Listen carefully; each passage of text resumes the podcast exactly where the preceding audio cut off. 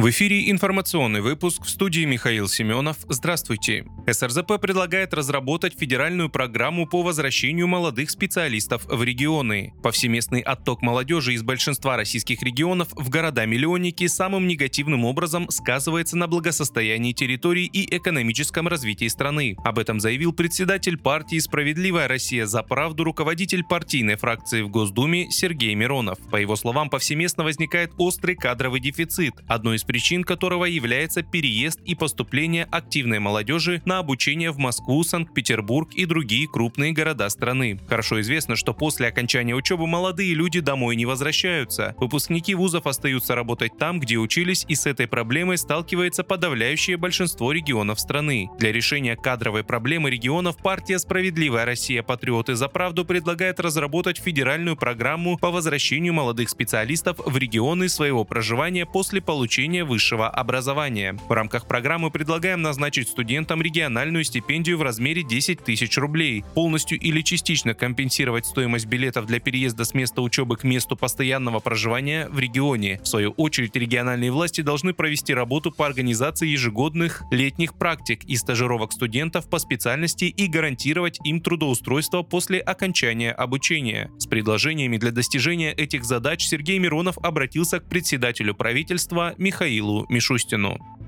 Адмирал Виктор Лиина может занять пост нового командующего Тихоокеанским флотом. Эту кандидатуру назвал источник РИА Новости. До этого стало известно, что экс-командующий флотом Сергей Авакянц возглавит структуру, которая будет координировать центры военно-спортивной подготовки. Собеседник агентства отметил, что Лиина сейчас командует Балтийским флотом. Источник ТАСС также подтвердил появившиеся сведения.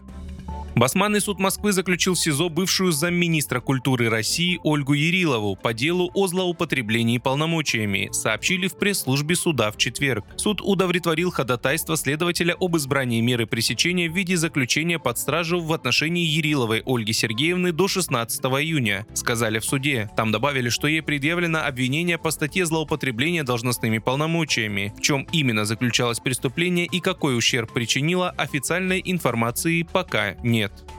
На поставляемые в Россию китайские смартфоны начали предустанавливать магазин приложений Рустор, пишет газета «Коммерсант» со ссылкой на источники. В статье говорится, что речь идет о таких производителях, как Xiaomi, Vio, Realme, Infinix и Itel и другие. Пока бренды не дают магазину приложений доступ к системным настройкам Android, поскольку это запрещено лицензией Google, но при первом включении пользователь должен самостоятельно разрешить Рустор доступ к этим функциям, добавили в издании. Как отметил коммерсант, компания Google может ввести санкции против Китая китайских производителей из-за этого решения. Напомню, в конце мая прошлого года ВК совместно с Минцифры в ответ на отключение возможности оплачивать продукт российскими банковскими картами в Google Play и App Store запустили бета-версию отечественного магазина Рустор, которая работает на мобильных устройствах с операционной системой Android. Вы слушали информационный выпуск. Оставайтесь на справедливом радио.